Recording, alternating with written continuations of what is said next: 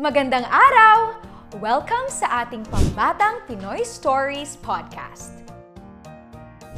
Ako si Thea Astley. Alamin natin ang kwento ng Ang Gusto ni Chabibi. Isang kwento ni Liwliwa Malabed at guhit ni Patricia Ramos. Ang kwentong ito ay may pahintulot ni na Liwliwa Malabed, Patricia Ramos at ng Adarna House. Tara, simulan na natin! Ang Gusto ni Chabibi. Kwento ni Liwliwa Malabed at guhit ni Patricia Ramos. Gusto ni Chabibi na magsuot ng pakpak. Bakit suot mo yan? Bakit hindi? Napakaganda at makulay naman ang pakpak ni Chabibi. Gusto ni Chabibi na maglaro ng holen. Panlalaki lang yan. Masayang maglaro ng holen. Oh, ang ganda ng mga holen, oh. Iba't ibang kulay. Mukhang masayang ang maglaro nito. Gusto ni Chabibi na kargahin si Bunso. Hindi mo pa kaya. Kaya ko na! Gusto ni Chabibi na ipakita kay Lolo ang aklat niya. Nag-uusap pa kami.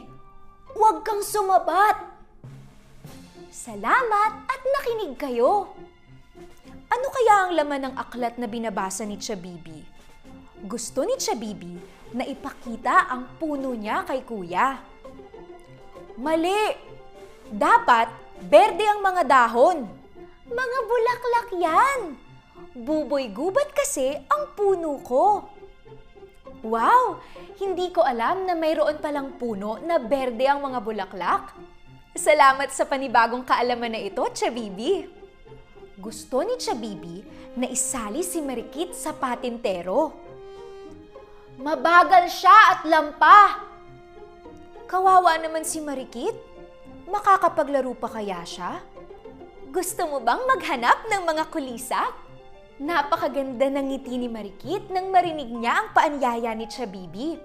Mabuti na lang at mabait at palakaibigan si Chabibi. O diba? Hindi man sila nakasali sa laro ng patintero, ay masaya pa rin silang nakapaglaro. At hindi lang kulisap ang kanilang nahanap. Mayroon ding mga paro-paro at mga uod. At nakapaglaro din sila sa gitna ng mga puno at makukulay na mga bulaklak. Taon-taon, naglalagas ang mga dahon ng buboy-gubat at napupuno ng pulang bulaklak ang mga sanga. Ang Gusto ni Chabibi. Kwento ni Liwliwa Malabed at guhit ni Patricia Ramos. Para sa mga bata, tulad ba kayo ni Chabibi na maraming gustong gawin pero laging wag at hindi ang sinasabi ng mga matatanda?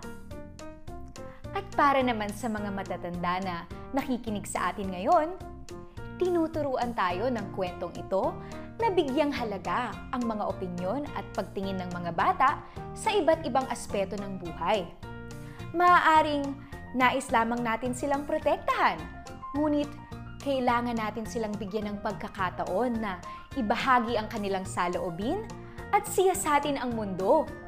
Dahil naniniwala ako na marami tayong maaaring matutunan mula sa mga bata.